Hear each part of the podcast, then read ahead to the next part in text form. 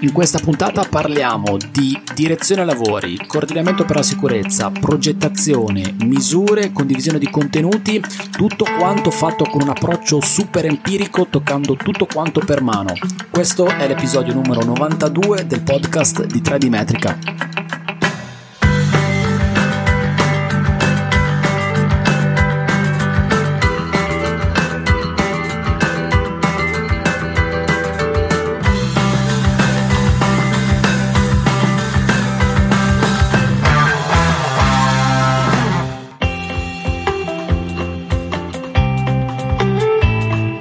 L'ospite di questa puntata è l'ingegner Giampaolo Beretta, ci tenevo tantissimo ad averlo ospite in una puntata del podcast di 3D Metrica perché volevo condividere con lui, o meglio, volevo che lui condividesse con me e con te che ascolti questa puntata il suo approccio al mondo, della, al mondo tecnico dell'ingegneria, della direzione lavori, della progettazione, del coordinamento per la sicurezza, ma non soltanto, anche per quanto riguarda gli strumenti che si utilizzano in campo. Giampaolo Beretta è ingegnere, ingegnere della provincia autonoma di Trento, Valle di Ledro e ha la caratteristica no, nel gruppo è un finanziatore di 3D Metrica, nel gruppo dei finanziatori è stato soprannominato il MacGyver della situazione perché ha la caratteristica di costruire un sacco di cose, di provare un sacco di volte e un sacco di cose con la propria mano sulla propria pelle come funzionano le cose, cercare di capire nel profondo, nel dettaglio uh, la natura intima di una macchina, di un processo, di una misura. E questo vale sia per l'approccio alla direzione lavori con cui si confronta quotidianamente con le ditte, con le imprese che, che, dirige sui vari cantieri, sia per quanto riguarda anche lo studio, lo studio dei software, lo studio del volo, ha costruito droni, utilizza droni per fare fotogrammetria, uh, accoppia strumenti di misura con strumenti di rilievo, macchine fotografiche, e sta facendo una grandissima attività di divulgazione e di condivisione di contenuti che derivano da una profonda conoscenza di software che permettono di fare ad esempio la pianificazione automatica di missioni di volo, così come la gestione delle nuvole di punti. Insomma, uh, il suo approccio è quello di uh, conosco quello che c'è dietro, lo provo in prima persona e poi te lo racconto. Quindi Giampaolo Beretta è l'ospite di questa puntata, non ti rubo altro tempo, ti lascio la nostra chiacchierata e ti ricordo soltanto che il mio riferimento online è www.3dmetrica.it.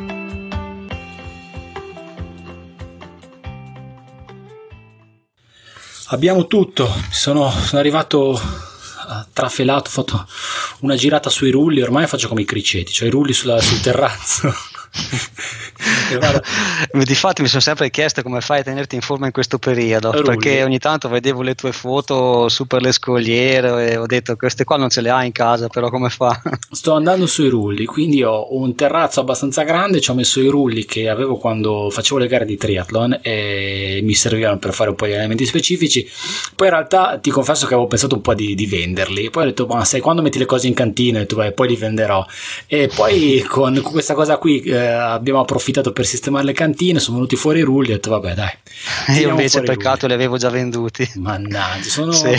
sono, un po' alienanti, però adesso ci sono tutta una serie di, di, un po' di video su YouTube, li trovi, poi ci sono robe anche più avanzate, ci sono quelli che vanno con Swift, che hanno dei programmi super avanzati che pedalano in compagnia, io non sono così, però fanno, rulli e corda. Vabbè dai per questo periodo qua possono anche andare bene. Poi speriamo che con la bella stagione si riesca anche un po' ad uscire. No?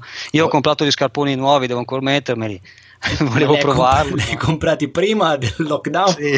o durante con gli sconti? Poco prima, perché mi era arrivato il numero sbagliato, cioè la giusta con il numero giusto, dentro c'era un paio di scarpe più piccole, però allora ho perso quelle due settimane e non, e non, sono, non li ho provati quelli nuovi, insomma, che ci vuoi fare? Situazione neve lì com'è? Ma in cima alle montagne, sul rovescio ce n'è ancora. Eh, l'ultima nevicata hanno buttata qua un buon mezzo metro, poi si è calcata lì per bene e sulle cime, diciamo dai 1500 in su c'è ancora. E molti sentieri sono ancora chiusi perché c'era stata quella tempesta ancora, la tempesta Vaia, no? Non so mm-hmm. se... Sì, sì. E praticamente tanti sentieri erano rimasti chiusi, quindi la neve tra gli alberi si è fermata lì, no? perché un po' più gli alberi ancora tutti accatastati uno sopra l'altro e lì l'ha un po' protetta. quindi vedi le montagne bianche, ma gran parte sono perché è neve che è rimasta lì tra queste cime, tra questi alberi. Ma mi sono sempre Poi, chiesto, dopo, dopo Vaia, quei, quei, grandi danni, quegli alberi che sono venuti giù, eh, rimangono lì, non, non si tolgono? No, no. No, no, a livello provinciale, almeno qua da noi, c'è stato un, grande, un forte intervento, intervento da parte della provincia per determinare innanzitutto le priorità, perché chiaramente eh, poi con l'arrivo della stagione calda e umida diciamo si crea un parassita che è il bostrico che questo rischia sostanzialmente di andare a rovinare il legno se pensi di utilizzarlo come legno da carpenteria ma soprattutto poi va ad attaccare anche le piante ancora vive no? quindi hanno dato delle priorità e hanno cominciato a tagliare ad esempio prima il legname che poteva servire per fare pali per staccionate cose del genere quindi eh, legname abbastanza col diametro piccolo. E poi man mano hanno cominciato a seconda delle richieste soprattutto dall'estero a tagliare quello che effettivamente riuscivano a vendere. Perché l'Austria ad esempio ha fatto veramente acquisti di lotti milionari qui da noi. Okay. e chiaramente la provincia soprattutto a Val di Fassa e Val di Fiemme meglio Val di Fiemme che ha questa tradizione di silvicoltura veramente radicata dentro anche nelle famiglie stesse non solo gli imprenditori, cercavano di non svenderlo perché Chiaro. chiaramente quando hai tanta offerta il prezzo si abbassa, però eh, dopo quando è finita l'emergenza non è insomma che puoi vendere ancora a quel prezzo lì. Comunque no, hanno fatto delle, dei, belle, dei belli interventi di pulitura. C'è stato anche, se vogliamo subito magari passare all'argomento fotogrammetria, quello che vuoi. Ecco, c'è stato anche un, un um, una richiesta, secondo me, eh, di monitoraggio del territorio proprio fatto con i droni, che però non ha avuto poi un grande, un grande ritorno, nel senso che è come dire guardate adesso andate là, mi monitorate quel territorio e guardate dove possiamo andare a, a lavorare. Questo in una prima fase, poi hanno cominciato ad andare con l'elicottero, facevano zone chiaramente molto molto più ampie, perché certo. qui si deve pensare che sono due se non tre regioni che sono state colpite, quindi mm. non è che la puoi fare tanto col drone quella, quindi ci sono un po' spostati su quello. Però no, l'intervento è massiccio, un po' ne parlava anche nell'ultimo podcast eh, Luca Lucchetta, sì, mi sembra. Sì, sì, sì, ecco, la, la, loro provincia è stata mm. molto, molto colpita duramente proprio. Sì, io vado, beh, quest'anno non sono andato, l'anno scorso io vado sempre a sciare mm, a, a Pera di Fassa, a Pozza di Fassa, per cui sono passato lì e l'anno scorso ho dato un occhio e vedevo questi, eh, i, qualche danno che si vedeva dalla strada. Poi parlando con la gente del post mi ha detto, no ma tu non hai idea di cosa è successo, quello che vedi dalla strada di Fondovalle è niente, ci sono state delle zone che sono state rase al suolo e proprio Luca mi certo. diceva che eh, lui si è trovato come amministratore in mezzo a Vaia e ha detto che era una cosa, sembrava la fine del mondo. Alberi che volavano. Sì, sì, sì, sì proprio una cosa da, da apocalisse. Ah, io avevo un cantiere qui vicino e da un giorno all'altro mi, mi preoccupavo di far tagliare gli alberi e non ho dovuto più preoccuparmi. eh, tutti, tutti a terra erano era una roba impressionante. Tra l'altro, dopo abbiamo dovuto anche interrompere il cantiere perché era proprio sul lago e le forti piogge, più, molto intense più che altro. Perché eh, mi sembra che quel giorno lì c'erano stati 104 mm di pioggia eh, giornaliera, dei quali 83 o 84 nell'arco di 10-15 minuti. Una ah, roba tantissimo, proprio folle, folle era folle e era stato il massimo storico, tanto che hanno fatto delle, anche delle pubblicazioni proprio nel Meteo Trentino, che è praticamente l'istituto che si occupa qua da noi delle previsioni. E, però il lago qui da me, che è un lago naturale, però è regimato da una centrale idroelettrica, ci aveva chiamato per dirci di portare via tutto dal cantiere perché loro non riuscivano a mantenere il livello. Cioè, anche con tre turbine loro non riuscivano a tirar giù abbastanza acqua rispetto a quella che ne entrava. Pensa a te. Sì, Mamma era... Mamma mia. No, Vabbè, adesso abbiamo un altro tipo di, di emergenza e, e, di problema. Uh, quando no. prima abbiamo fatto la prova audio ti ho stoppato perché stavi partendo già a parlare dei tuoi cantieri e quindi ti ho detto stoppa ah. perché facciamo, vediamo se ho l'audio poi ne parliamo quando effettivamente registriamo. Quindi tu... Okay. Uh, tu dimmi quando parti eh, a registrare. Siamo già partiti da un po'. Eh. Ah sì? sì assolutamente sì. oh, lo sapevo, lo sapevo. Uh, siamo fine, fine aprile 2020, quindi quindi siamo, adesso mi viene da dire, fase calante dell'emergenza coronavirus, però diciamo siamo ancora ufficialmente nell'emergenza coronavirus perché il nostro governo ha dato il lockdown fino al 3 di maggio. Quando ci siamo sentiti mi hai detto guarda adesso dovrebbero ripartire i cantieri, quindi tu segui i cantieri, mm, com'è la tua situazione adesso? Sei, sei già uscito? Uh, vedo che sei, sei, ancora a casa, l'ufficio dove ce l'hai, come sei organizzato sì, in questo periodo? Sì. No, l'ufficio rimarrà qui sicuramente ancora per un bel po', anche perché siamo solo in due in ufficio, quello diciamo eh, solito, però okay. è chiaro che più si mantengono le distanze eh, meglio è, ne giovano tutti. Francamente insomma il mio lavoro una volta che ho il PC, una volta che ho i file archiviati e la maggior parte anche delle cose che ho nelle teche mi ero fatto la scansione, diciamo che sono più o meno a posto. Ecco.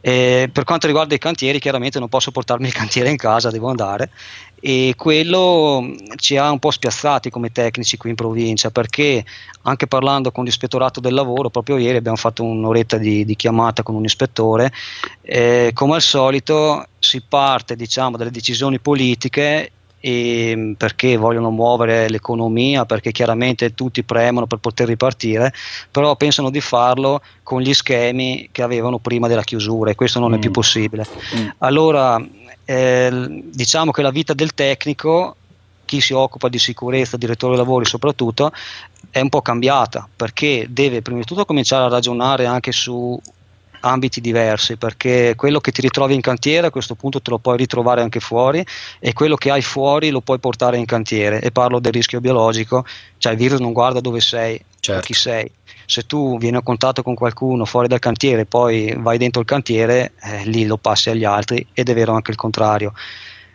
Allora eh, devi cominciare a pensare chiaramente, soprattutto nell'ambito della sicurezza, come fare ad arginare, a creare una barriera a livello di cantiere.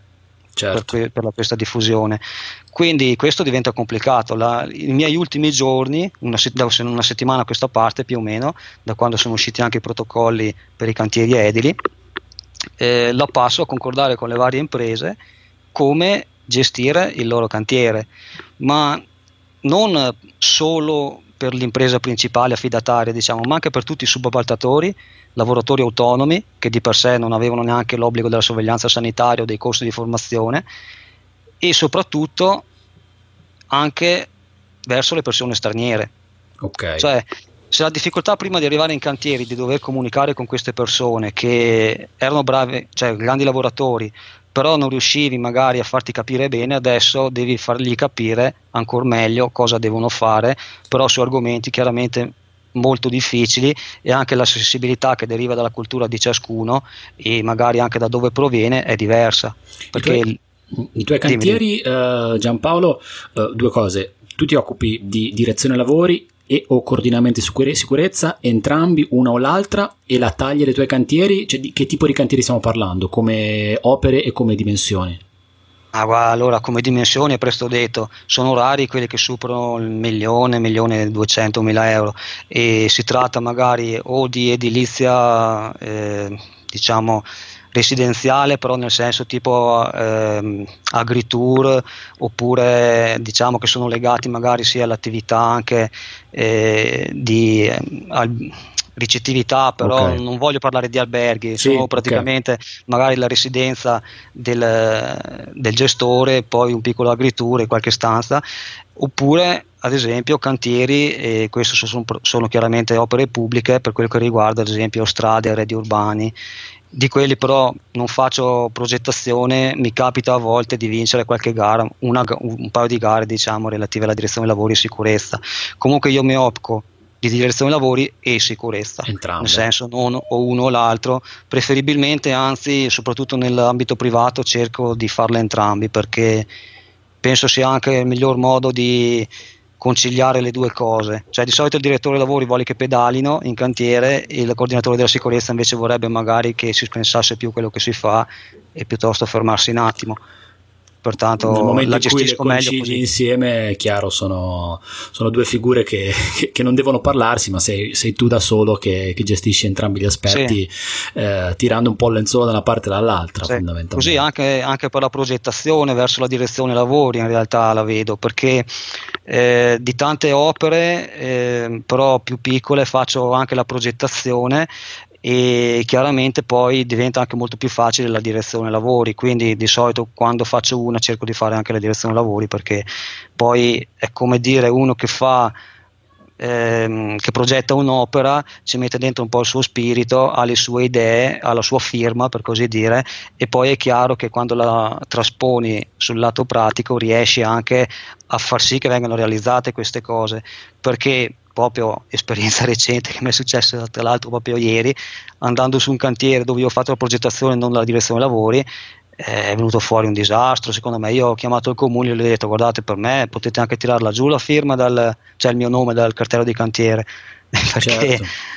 eh, alla fine sì. io mi ricordo quando facevo, quando facevo studi progettazione che mi occupavo di dissesto idrogeologico eh, è proprio come dici tu nel senso che se tu ti fai il tuo progetto, fare la direzione lavori del progetto che hai fatto tu, eh, conosci i dettagli, conosci quando progetti conosci anche le sfumature di quello che succederà, anche perché quando uno progetta poi pensa anche a quello che sarà il campo e quando sei in campo riesci a gestire la parte che hai progettato. Fare la direzione lavori di un progetto che non è tuo ti mancano proprio quelle sfumature per capire le criticità e se non ci stai attento, da una parte è complesso, se non stai attento rischi veramente di fare delle castronerie e il rischio è sempre dietro, la, la, è sempre dietro l'angolo, però è chiaro che... E a, e a rispondere tante volte però poi il direttore lavori perché esatto. se sul progetto c'è una cosa tu devi far far quella, il problema è che magari o non l'hai capita perché eh, o è stata mal rappresentata oppure l'hai capita in un modo diverso, che ne so, eh, però se tu l'avessi anche progettata sapevi già esattamente cosa dovevi far fare. Quindi è più semplice, secondo me è anche più nell'ambito soprattutto dell'amministrazione pubblica lo vedo anche eh, più economico questo, perché Ehm, poi alla fine quando ci sono errori vai ad allungare i tempi, serve magari una variante, qualcuno deve pagare, magari poi vengono fuori riserve, esatto. tutte le solite cose che allungano alla fine anche i tempi. No? Invece direzione lavori, cioè progettazione, poi direzione lavori, secondo me sono due cose che potrebbero e dovrebbero andare conseguenzialmente una all'altra.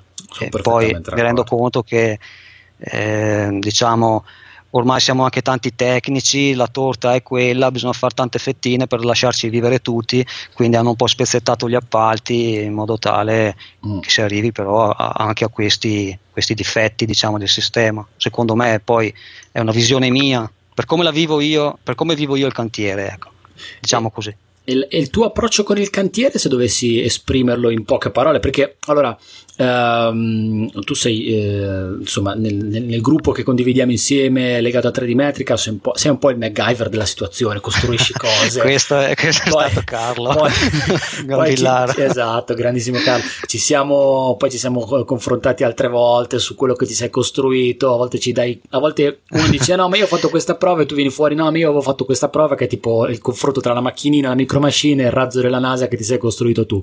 E, e, e mi dici una volta è anche un po' il motivo per cui eh, ci ho tenuto tanto a fare questa chiacchierata con te per il podcast, eh, mi hai condiviso il tuo approccio per il cantiere, che è un, è un approccio molto interessante che deriva secondo me da uh, una tua formazione, ma non una formazione accademica quanto un'attitudine che è quella di provare tutto quanto con mano. Quindi eh, hai, anche sì, uh, se uno fa un giro sul tuo sito e guarda un po' tutti i tuoi tutorial, quello che condividi online sul canale YouTube, poi ne parliamo dopo. Però uh, è evidente che tutto quello di cui parli è un'esperienza diretta e, e tu vuoi toccare tutto quanto con mano. È così?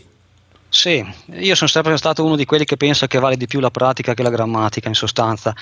E, ehm, cioè, mi ricordo ancora, ad esempio, eh, le parole del mio primo da- e unico datore di lavoro, il quale praticamente era un po' come me. Eh, però quando gli proposi sostanzialmente una soluzione un, teorica a un problema, lui mi disse Giampaolo, questa è pura accademia, tu devi capire cosa fanno sul cantiere.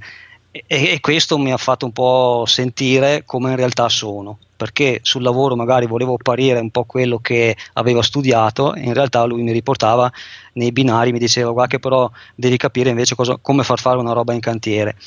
E questo deriva un po', cioè la mia visione del cantiere deriva effettivamente un po' dal mio schema mentale alla MacGyver, come dicevi prima, o alla A-Team, visto che erano i due miei preferiti, però entrambi questi sostanzialmente raccoglievano un mucchio di ferraglia, raccoglievano mille cose per farne qualcosa di utile.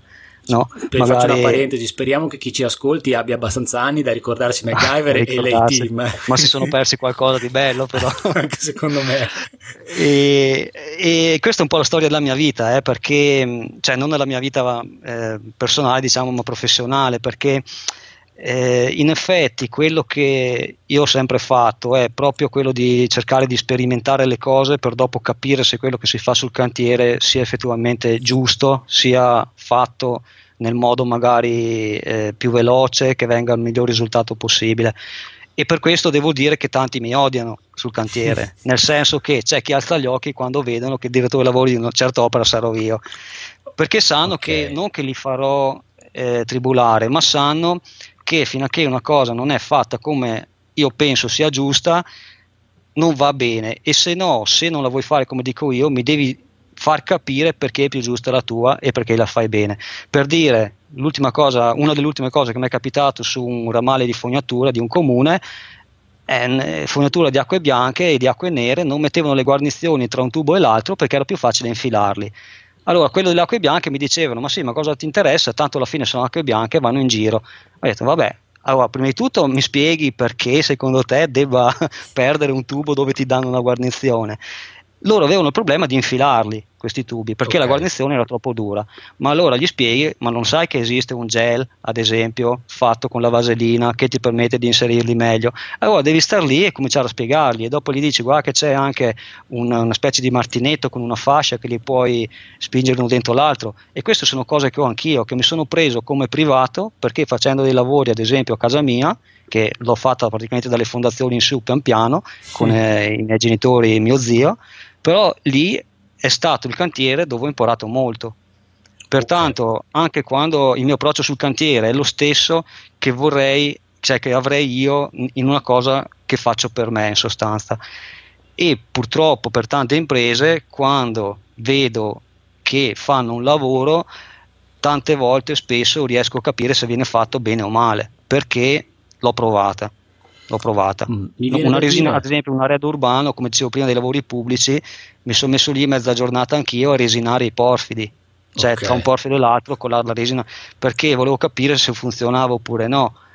Ma chi la stava facendo poi mi ha confessato, pensa che io è la prima volta che lo faccio.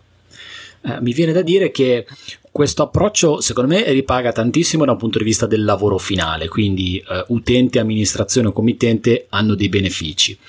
Posso capire che ci siano alcune ditte che, che, che, che scrollino un po' le spalle, insomma che storgano un po' il naso quando leggono il nome ingegnere Giampaolo Beretta come direzione lavori, però mi credo anche che da questo approccio possano nascere anche delle grandi stime professionali, nel senso che la ditta che invece uh, segue i tuoi consigli e, e, ti viene dietro come direttore lavori, secondo me uh, ti, ha una grande, una grande, stima del tuo lavoro e quindi credo che si possano creare anche delle belle sinergie da un punto di vista del lavoro. Da, dall'altra parte magari qualcuno uh, allunga un po' più le braccia e dice, beh, magari con, con Beretta no, perché mi fa fare troppe cose e ci devo sbattere troppo dietro la testa.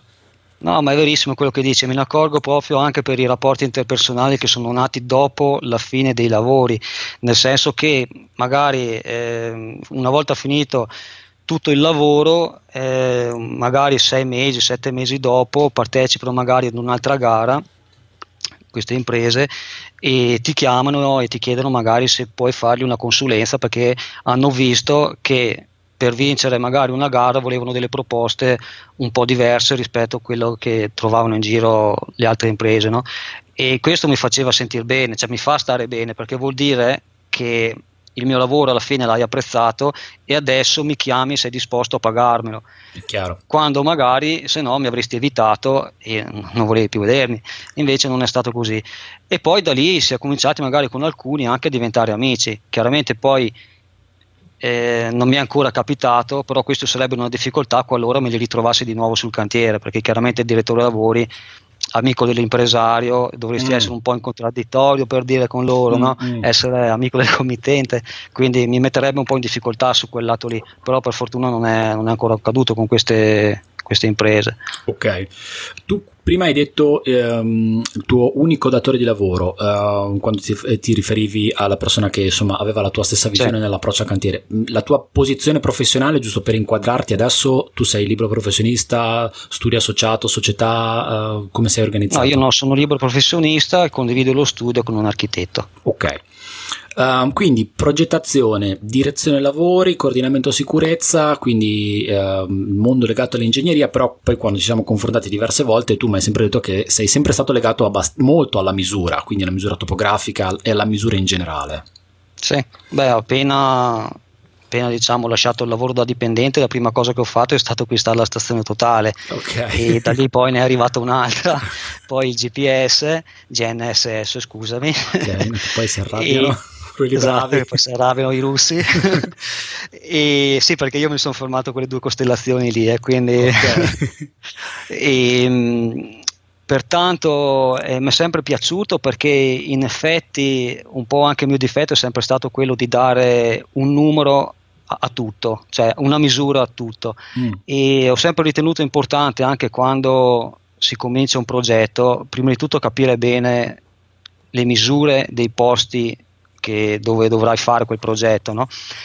E questo lo fai solo attraverso un, un, rilievo accurato, ma che non vuol dire secondo me semplicemente andare là con la corda metrica e fare triangolazioni e cominciare ad esempio anche all'interno degli edifici, triangolare un po' le varie stanze e dopo cercare di fare un puzzle di tutte queste triangolazioni che hai fatto.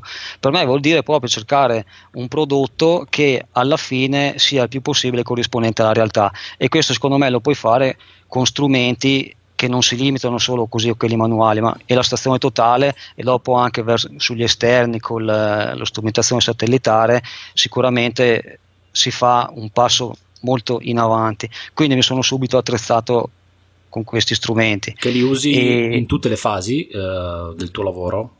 Cioè, Beh, senso... allora io nella progettazione senz'altro lo faccio per me e, e, anche per l'architetto con cui lavoro e poi per chi diciamo eh, altri tecnici che sostanzialmente non, non, si sono mai forniti questi strumenti mi chiamano, sono due o tre in tutto e in pratica quindi faccio queste misurazioni all'inizio per il progetto e successivamente però eh, li uso molto anche in fase di direzione lavori perché mm. non tanto per fare il tracciamento per l'impresa piuttosto per controllare nel okay. senso che io lascio che loro chiamino eh, il tecnico che più gli aggrada insomma e facciano le loro misure, i loro picchettamenti.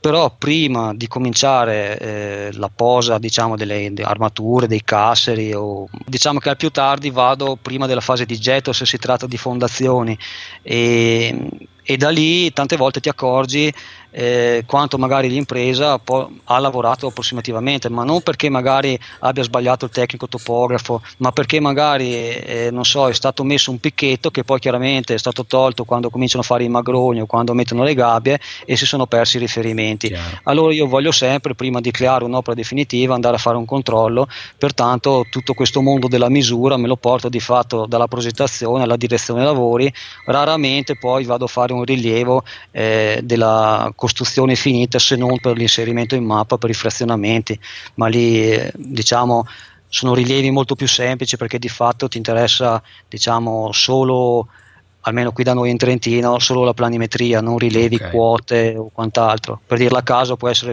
anche più alta o più bassa, il catasto insomma non è che sta lì a dirti per un funzionamento se va bene o non va bene. Ok, nel tuo percorso legato alla misura, eh, tu come, come MacGyver della situazione non hai mancato di costruirti anche dei droni, quindi sì.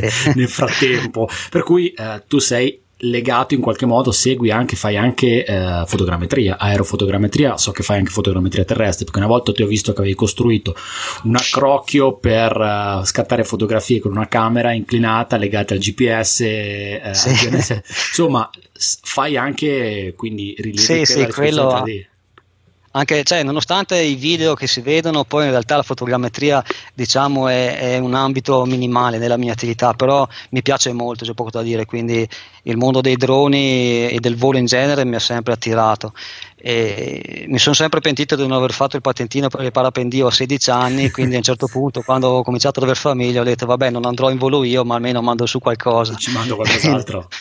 esatto. E quindi era nato tutto comunque per via di un corso che era poi quello che adesso diciamo è il corso basico eh, di pilotaggio per, per i droni, eh, che però era organizzato dall'ordine degli ingegneri davano 32 crediti. Mm. Penso cosa unica in, Italia, esatto, unica in Italia, penso. Di fatto non l'hanno neanche ripetuto neanche qui da noi.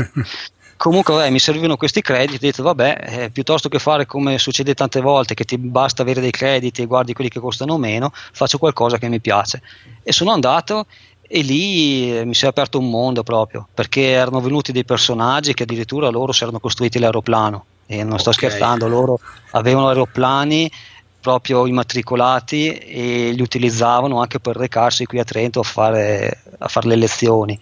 E quando ti ritrovi questa gente qui che come piace a me proprio, mettono le mani nella materia, si costruiscono le cose, lì c'è solo da imparare, cioè non c'è solo teoria ma c'è la vera e propria pratica e capire come devi gestire anche eh, la tecnica di volo, perché capire il vento, capire lo stallo, capire tutti quei fenomeni lì è difficile. Adesso abbiamo dei droni dove non ti renderai mai conto di questi fenomeni perché di fatto è quasi tutto automatizzato, anche quando diciamo voli in atti, lo chiamiamo così sì, per chi ha JI, e tu di fatto diciamo riesci comunque sempre a mantenere la quota, solo non hai l'ausilio del GPS.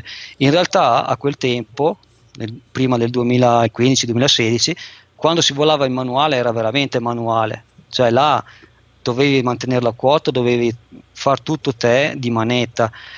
E a forza di scassare i droni perché non ero capace a, a, a comportarmi, cioè a usarlo in questo modo ho imparato anche a ripararmeli e a metterci in mano e a migliorarli. Perché alla fine è partito tutto così eh. okay.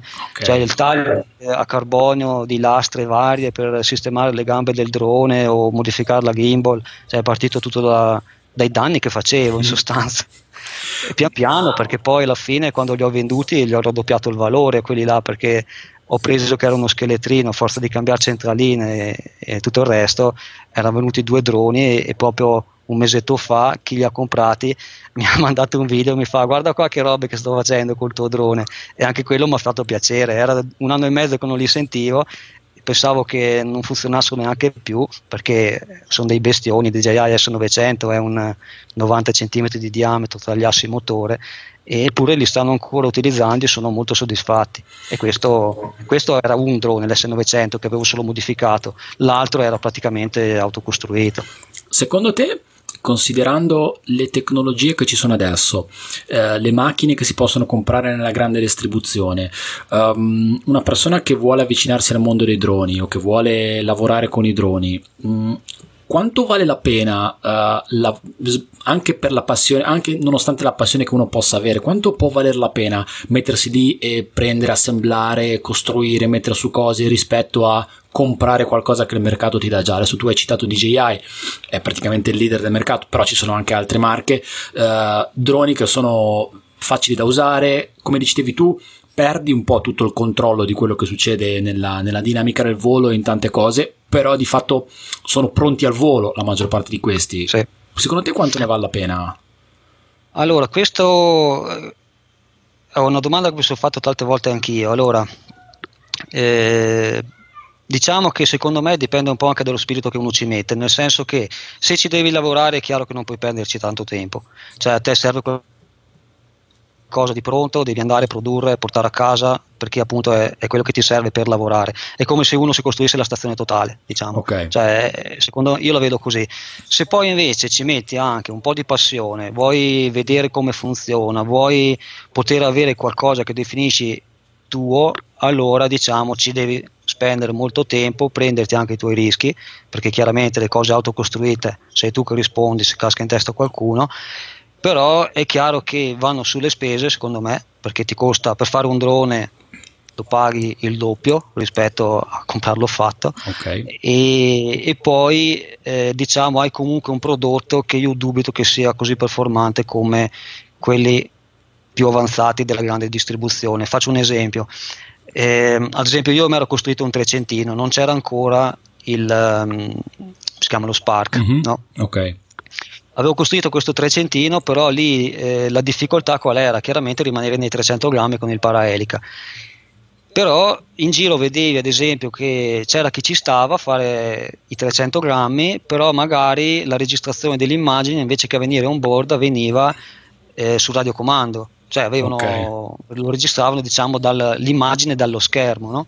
registravano lo schermo in sostanza e questo chiaramente se hai qualche interferenza il video oltre di perdere di qualità perché chiaramente il segnale che ti arriva già eh, ha una risoluzione ridotta e in più lo perdi perché magari è dentro righe o comunque interferenze esatto. varie. Io non volevo questo, io volevo rimanere nei 300 grammi registrando sulla scheda SD in volo. Però per far questo perché ho detto prima ti costa il doppio? Perché effettivamente tu devi cominciare a cambiare pezzi, tirare su tutto, dalle, dai servo, dai motori, dalle eliche, compri quella di carbonio, no pesa troppo, prendi quella di plastica, ecco questa va bene, poi cominci a tagliare i paraeliche di carbonio con una certa forma, no pesano troppo, cominci a tirare bulloni di alluminio, di titanio, di acciaio, cominci a tirare anche lì, no? poi stacca i connettori delle batterie, mettine di nuovi, togli l'etichetta della batteria perché anche quella pesa, sembra, insomma alla fine tiri, tiri, tiri e arrivi ai 299 grammi, poi fai la somma della spesa e dici, oh ma io me ne compravo tre nella grande distribuzione di questi, però non c'era ancora lo Spark. Ok. Quindi arrivato lo Spark, quello si sa, insomma, uh, cioè, bastava guardare le registrazioni che c'erano state nei primi due o tre mesi, eh, erano andate su esponenzialmente rispetto a quelle precedenti. Quindi diciamo lì è morto anche il mio progetto, ma a livello di, di soddisfazione chiaramente era stata parecchia perché chiaro. Ma mi viene da dire che poi comunque quello che il costo oltre al costo del materiale è anche il costo relativo al tempo che tu dedichi per, per costruire un prodotto del genere. Per cui è chiaro che va messo a budget tutto quanto. Poi uno fa le proprie scelte anche in base alle proprie attitudini alla propria attitudine alle proprie passioni al proprio interesse. Però credo che nel budget mh, vada in qualche modo considerato tutto quanto ci andrebbe anche quello, sì. Eh, ci andrebbe, ci andrebbe anche quello. Ma toglimi una curiosità, è, è più grande la, la, casa in cui vivi e vivi, vivi, con la tua famiglia o la tua officina dove costruisci cose? Fai... Ma sono la stessa cosa. Io il drone l'ho costruito nel soggiorno e anche le modifiche agli altri. Io ho tutto qui comunque, sì. Eh, è un piano sopra l'altro, però fa conto che adesso, vabbè, mio fratello ha purtroppo eh, ristrutturato l'appartamento sopra il mio e quella in realtà era la mia officina poi dove avevo tutte le mie macchine per il legno, saldatrici, tavoli di lavoro e quant'altro. Adesso ho dovuto trasferire purtroppo tutto in soffitta, quindi un piano più in su e in una cantina che vabbè non è molto spaziosa ma alla fine mucchiando un po' sono riuscito a farci stare tutto anche lì. Ti ha sfrattato insomma, tuo fratello sì. ti ha sfrattato il laboratorio. sì. Una cosa che, eh, su cui vorrei passare, che, a cui ci tengo molto, è tutta la tua attività che stai facendo adesso di, di, di divulgazione e di condivisione di contenuti sui tuoi canali. E spero di non sbagliarmi dicendo che i, i tuoi canali principali sono, sono tre: hai il, il, sito web, poi hai il canale YouTube e hai il, il, canale Telegram, oltre poi a essere presente sui vari social network. Adesso mm, sicuramente LinkedIn e Facebook, poi non so se mi dimentico qualcosa. No, sono, li hai citati tutti. Ok. Um, il tuo blog è sempre c'è da un po' di tempo. Il tuo sito è, un, um, è una cosa che mi piace molto. Non è un sito statico vetrina, ma è, è un blog dove, dove, condividi un po' di cose. E ultimamente uh, stai condividendo um, sia sul tuo sito che poi di rimando sul canale YouTube, principalmente sono dei video, poi c'è anche un articolo collegato, tantissime cose legate a mm, sempre legate al volo e principalmente legate alla pianificazione di missioni di volo utilizzando uh, strumenti e applicazioni che sono o da un lato addirittura free open source o al, da, dall'altro mh, mm, low cost mi viene in mente l'applicazione eh, LICI per il volo quindi la, le, le, automazioni del volo. E, um, le domande che ti faccio eh, sono due. Una um, da cosa è nata la spinta per iniziare a condividere questa attività? Uh, e l'altra è siccome i tuoi video sono estremamente dettagliati e quello che si percepisce immediatamente è tutta la preparazione che c'è dietro che implica conoscere la materia ma soprattutto aver fatto tanti test e aver provato tante cose prima di raccontarle. Quando ti richiede registrare un video che alcuni sono anche eh, si avvicinano quelli più vecchi e si avvicinavano addirittura all'ora di, di registrazione Sì, infatti proprio la settimana scorsa uno mi ha chiamato, mi fa, oh certo che sono lunghi i tuoi video, e devo sempre tra una telefonata e l'altra mettere in pausa, e ho detto, guarda, usali per addormentarti la sera. Eh, la cosa bella Poi, è che sono sempre disponibili. esatto.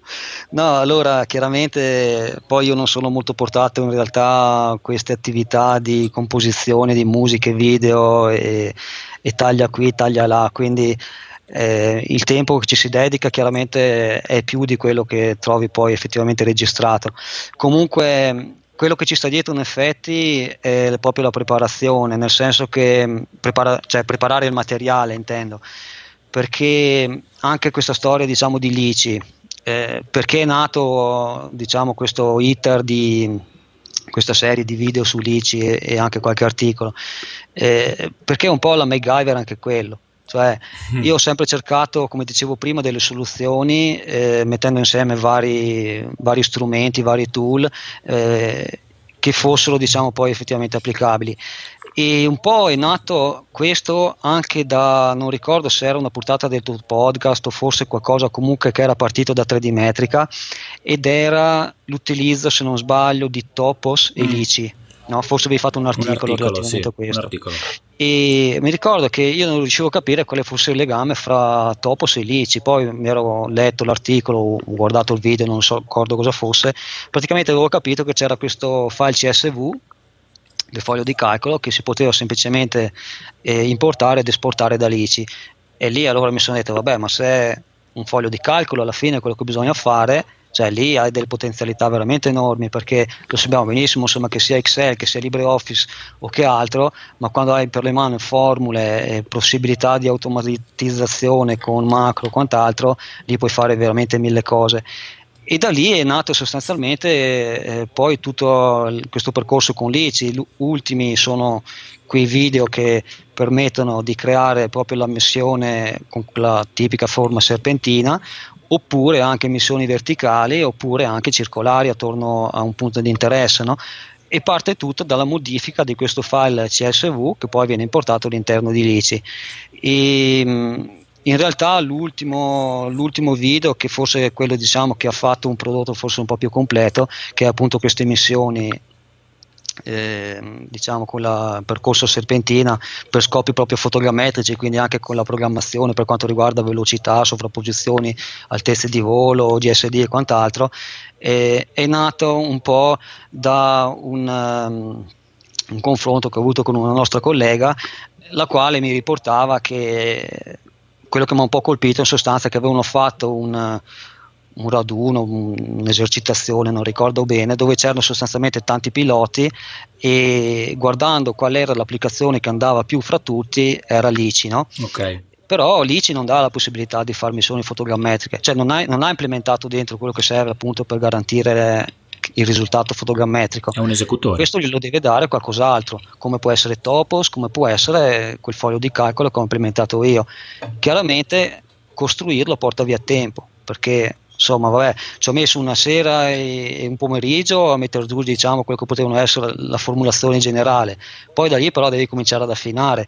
Guardi non so ho cominciato a metterci ad esempio poi anche i modelli di tutti gli APR compatibili che sono sostanzialmente quelli DJI e, e, lì devi però andarti a, a, prendere tutti i parametri delle ottiche. Certo. e questo vuol dire andare a perdere ore e ore sul sito della DJI e tante volte capire anche se effettivamente sono effettivamente quelli, mm. perché la scheda tecnica magari differisce da quello che trovi sul sito e ti fai due calcoli e in un paio di casi ho avuto conferma di questo, eh, cioè un, un, errore di digitazione o certo. un refuso da un modello precedente cambia insomma le cose. E allora tempo, tempo. Però non intendi smettere perché ormai è iniziato un percorso boh, molto interessante. Al di là di questa cosa su Illici, poi uh, tra l'altro lo guardavo proprio oggi, una, uno dei tuoi video dove facevi mh, fotogrammetria di oggetti, dove uh, facevi la fotogrammetria con camera ferma di una, di una specie di, di coppa uh, sulla tavola rotante. Allora mi sono messo a fare dei test anch'io, allora ho preso il tuo video, me lo sono guardato tutto quanto. E ci sono anche Pesante altri argomenti. Anche quello, eh? diviso in tre parti. Quello, quello in tre parti, sì, sì. Adesso io sono alla prima fase, nel senso che stavo guardando la parte relativa all'acquisizione fotogrammetrica e alla gestione del dato sul software extractor from motion. E, però c'è anche tutta quella parte lì, eh, quindi comunque tratti anche argomenti che non sono soltanto programmazione di missioni di volo, ci sono diversi video anche su Cloud Compare, quindi la gestione del dato tridimensionale. Insomma, non ti fai mancare niente e un po' di tempo ti ci andrà su queste cose. Sì, beh, quello lì proprio capire come fare bene le foto per la fotogrammetria di oggetti, chiamiamola fotogrammetria, insomma, dai, per parlare con sì, termini. quello che è, vabbè, eh, e start from motion, fotogrammetria, insomma, facciamo un po' di confusione. Comunque ehm, è difficile perché allora finché eh, non so, devi rilevare un territorio, diciamo, anche capire il concetto di sovrapposizione, se proprio non hai cambi di livello repentini, insomma, è abbastanza facile. Però quando hai un oggetto, soprattutto se ha una forma rotondeggiante, o magari anche delle parti rientranti, o addirittura è vuoto dentro, come può essere un vaso, cioè tutto si complica. E mi viene in mente, ad esempio, sempre del tuo podcast, eh, Aditus in Rupe. Sì, no? sì, sì, Avevi, sì, eh, adesso non ricordo come si chiamava. Salvatore Russo. Ecco, Salvatore Russo, cioè la difficoltà che c'era nel passare dall'esterno all'interno. Esatto. No? Lì, anche quando uno vuole ad esempio descrivere l'oggetto nel suo complesso, lo vuole descrivere anche all'interno, ma come fai a fare le foto all'interno di un vaso? cioè, o ci stai dentro, oppure non, non riesci a infilarci una camera e, e, riuscire a tirare fuori con la messa a fuoco giusta qualcosa. E anche l'illuminazione stessa. Certo. E questo, questo, ad esempio, è una cosa che volevo indagare è la fotogrammetria delle gallerie. Penso che sia un ambito questo molto complicato mm. perché c'è già chi lo fa ma l'illuminazione lì deve giocare una, un aspetto fondamentale. fondamentale e queste cose me le chiedevo mentre proprio stavo facendo le foto per quei video là No, assolutamente Poi tu sei fotografo, l'illuminazione eh, sai benissimo insomma, quanto è difficile gestirla eh, proprio per avere, non avere ombre, non avere sovraesposizioni e, e, soprattutto in quel caso qua degli oggetti direi anche per far sì che poi il software Starter from Motion riconosca bene i punti omologhi, cercare diciamo di ruotare l'oggetto con un'illuminazione tale che sia abbastanza costante in modo tale che magari non vengano falsati troppo i colori, perché sennò magari uno, uno stesso punto che tu vedi davanti in un fotogramma, poi però quando giri l'oggetto lo vedi di striscio e questo magari riflette la luce però e allora la parte, allora la parte, materica degli oggetti nella ricostruzione tridimensionale tramite foto è fondamentale in funzione anche dell'incidenza della luce, il tipo di luce, luce diffusa, luce più dura, eh, senza poi parlare tutto il, il, discorso legato che tu spieghi benissimo nel tuo video, legato alle maschere, no? perché se tu fai una sì. ricostruzione su un oggetto rotante non puoi pensare di non usare le maschere perché altrimenti mandi in panico totalmente il software perché vedi dei punti che si muovono e degli altri che stanno fermi e lui non sa più che pesci prendere. Eh, no, è... Magari ti ricostruisce il dietro esatto. e ti esatto. lascia perdere l'oggetto. Esatto, no, sono comunque molto affascinanti. In questo periodo di, di, blocco, di lockdown, io personalmente mi sto dedicando un po' a fare test a, in parte in casa, adesso poi fuori mi sono costruito una specie di, eh, di campo prove topografico in un cortile. Ho piantato dei chiodi, sono i vicini, sono venuti un po' allarmati dicendomi cosa stavo facendo. allora ho piantato giù dei chiodi che sto misurando, sto ribattendo, sto facendo degli, dei posizionamenti statici, delle poligonali chiuse, iperdeterminate. Insomma, bisogna un po' uh, investire questo tempo, che secondo me è un, è un tempo anche abbastanza importante che, che, in qualche modo abbiamo a disposizione, quindi poterlo investire in varie cose che siano attività anche diverse da, da poi la frenesia del lavoro è piuttosto importante. Che video hai in programma? E poi ti lascio che ormai è ora di cena. Voi al nord mangiate prestissimo, ancora cenate voi? Tradizione vorrebbe verso le 7, quindi siamo, siamo in ultra 50 ritardo. minuti sforati, per cui tua moglie sarà arrabbiatissima. Eh, qua mia, mia, mia, moglie e mia figlia sono ancora giù in cortile che stanno girando, adesso poi devo richiamare tutti quanti all'ordine. Um, quindi, ma sei tu che fai da cena o so, no, no, generalmente ce le dividiamo le cose, però stasera ancora non abbiamo deciso, per cui noi siamo più spia- spagnoleggianti.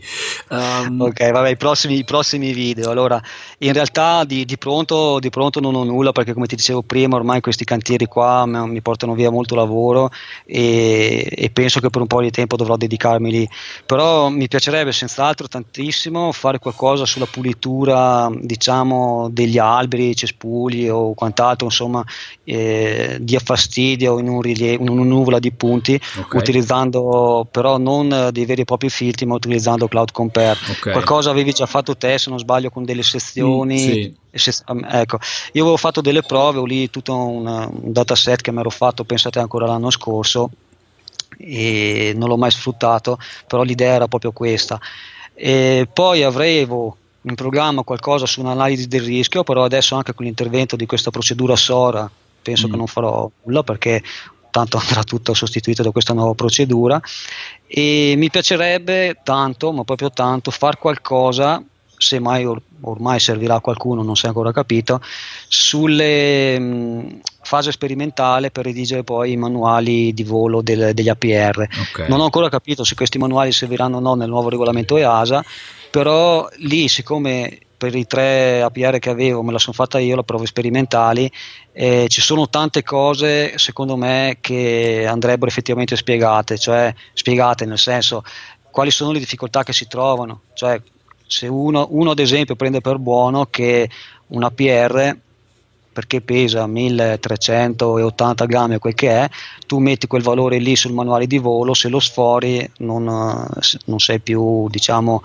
eh, in regola. In realtà se uno fa le prove di volo riesce a capire quali sono i veri limiti della PR che ha in mano, okay. che possono essere anche superiori, cioè saranno, sono sicuramente superiori anzi, e questo viene fuori dalle prove di volo, poi precisione del, dell'antenna GNSS interna, ad esempio facendo un return to home, quanto sta distante dal punto di decollo, quanto incide il vento, quanto è addirittura avevo misurato eh, l'incidenza del vento sulla velocità diciamo di mm, adesso non mi ricordo qual è il termine giusto aeronautico, però è lo scarreggiamento, okay, cioè quando sì. ad esempio eh, ci si spegne in volo, precipita, quanto il vento lo porta avanti questo drone per calcolare poi l'area di buffer. Okay. Mero ad esempio preso diversi tipi di cordini e fa delle prove eh, a strappo mettendo dei dinamometri, calcolando l'allungamento e quant'altro, cioè tutta una serie di prove, il calcolo del baricentro. Eh, con non, tutta una serie non avevo di dubbi che ti, eri, che, che ti eri già addentrato in tutti questi test approfonditi, cosa che eh, sì, poi la portanza non... dei motori, mette, proprio mettendo anche lì un dinamometro e vedendo col gas massimo quanto tira. Questo è già più difficile farlo quando hai il controllo fatto da parte dell'altimetro interno, mm. perché in teoria lui pensa di eh, stare sempre a una certa quota, però nei modelli di DJI dove usavi le Wukong o le A2 diciamo come centraline tu lo mettevi in manuale completo, come ti dicevo, manuale puro come ti dicevo prima, cioè tu tiravi su al massimo e lui spingeva al massimo. Okay. Però questo ti lascia capire poi anche quando effettivamente dovrebbe riuscire ad alzare il, il, i tuoi 6 o 8 motori, quello che ha insomma. Fantastico. Quindi questo qua, questo dei manuali di volo mi piaceva spiegarlo perché proprio era è il cuore diciamo, eh, del, della mia passione, quello di appunto come dicevamo prima, sperimentare e tirar fuori eh, diciamo, il, il, numero, la misura da quello che, che hai in mano. Beh, vediamo cosa succederà poi adesso eh, anche nel tuo canale Telegram eh, l'hai citato uh, un riferimento al regolamento ENAC, regolamento ENAC e ASA con uh, problema legato al lockdown. Vediamo cosa succederà quando cambieranno le cose. Adesso siamo in un periodo uh, e lo era già, eravamo già prima in un periodo di transizione per il regolamento droni. adesso balleremo ancora un po', non si sa bene che cosa succederà. Speriamo che le cose si definiscano e magari i, i, tuoi, i tuoi studi e i tuoi prodotti saranno sicuramente apprezzatissimi al, al, momento in cui sarà necessario valutare la parte dei manuali e tutta questa cosa. Senti Giampaolo, ehm, lasciaci tutti i tuoi riferimenti, io li ho citati ma non li ho detti nello specifico, poi li mettiamo nelle note dell'episodio. Dove ti troviamo online? Come facciamo a raggiungerti? Allora se uno va sul sito internet www.giampaoloberetta.it poi nella pagina contatti trova un po' tutto. E a lato tra l'altro c'è anche la possibilità di iscriversi al canale YouTube Giampaolo Beretta mentre il canale su Telegram è Inge Giampaolo Beretta tutto attaccato quindi su Telegram diciamo metto magari eh, semplicemente degli avvisi che magari ho pubblicato un video o, o, un articolo e condivido magari qualche informazione da parte di altri, quindi eh, diciamo che la parte principale io direi che è il sito internet, lì si trova il riferimento a tutto il resto. Ok, quindi lo linkiamo e quindi il contatto è anche nelle note dell'episodio. Um, ultima nota, ultima considerazione. Um, ripartiremo forti, ripartiremo piano, come lo vedi i prossimi mesi per la professione dell'ingegnere, nel tuo caso tecnico che lavora spesso in cantiere, ehm, secondo te come sarà l'immediato futuro dopo questo stop forzato? Mm, questa fammi indovino che ti farò ricco, dicevano. allora, eh, premetto che noi regioni, province autonome forse siamo più fortunati di altri. Vedo però che la provincia, anche con questo sblocco dei cantieri, sta cercando di dare una bella scossa all'economia perché c'è poco da dire, il mondo dell'edilizia è, è, il, cioè il, grosso, secondo me, del, eh, del mondo dei lavoratori e quindi quando cominci a muovere il mondo dell'edilizia dai una scossa un po' a tutto. E io spero che non sia brutta così come dicono Mm. Però, ripeto, il nostro mondo trentino, l'autonomia ci dà tante fortune, cioè eh, su questo me ne rendo conto e non mi sento diciamo, di fare delle previsioni al di fuori del Trentino. Io vedo che le imprese qua hanno tanto voglia di lavorare e questo io credo, come sempre stato, che il lavoro poi porta anche alla, alla ricchezza, alla ripresa e quant'altro sono positivo, ecco. Okay. Però ripeto, la realtà fuori dal Trentino non la conosco bene, quindi non mi sento di dire di dare pareri perché non vorrei essere troppo ottimista e magari alla fine poi in giro c'è gente che non riesce a, a arrivare a fine mese perché magari questa crisi l'ha messo in ginocchio. Qui da noi hanno tutti voglia di ripartire e vedo proprio spingono tanto perché lavoro ce n'è e purtroppo non si sa se ci sarà anche chi paga poi. Mm. Mm. perché quello che mancherà tante volte non nell'ambito pubblico magari ma i privati che cominceranno a chiedere l'allungamento dei tempi di pagamento e questo può di ritorno diciamo anche verso l'impresa creare dei problemi perché magari le banche su questo aiuteranno insomma con fidi, con mutui eh, speriamo, speriamo, va bene allora prendiamo il tuo ottimismo e, e portiamocelo, sì, portiamocelo dietro ci vuole. Vai, ci vuole quello sempre assolutamente. Sì. va bene Giampaolo io ti ringrazio tantissimo. Sono le 8 e quindi ti lascio andare a cena e intanto noi ci risentiamo presto e grazie del tuo tempo. Grazie a te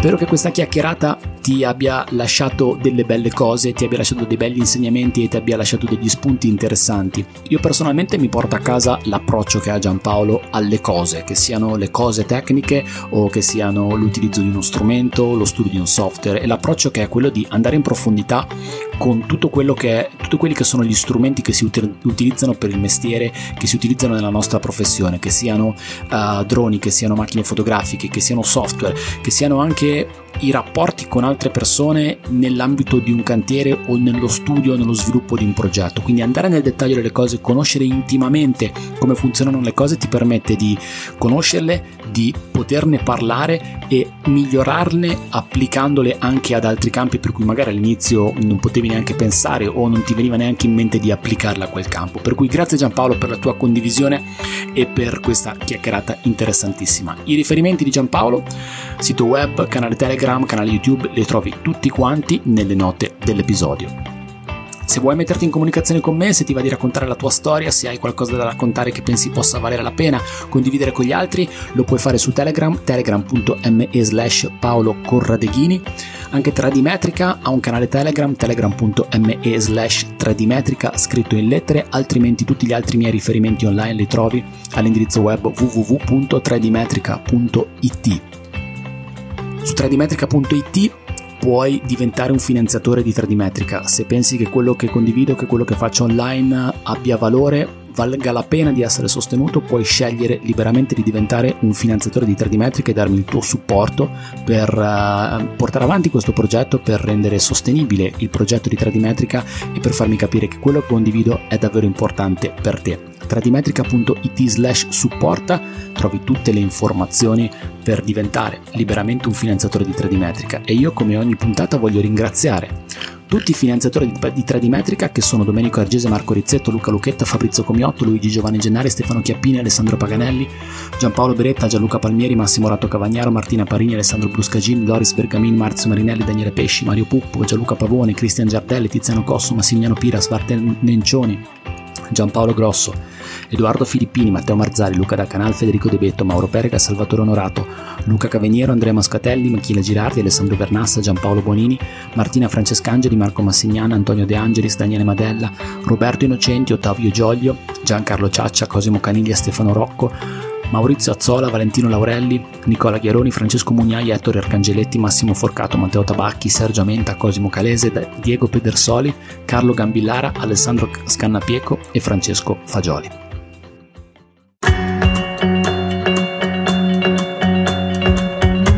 Ringrazio anche te per essere arrivato, per essere arrivata fino a qui ad ascoltare questa puntata del podcast di Tradimetrica. Ti do l'appuntamento al prossimo episodio e ti saluto fortissimo. Ciao da Paolo Corradeghini.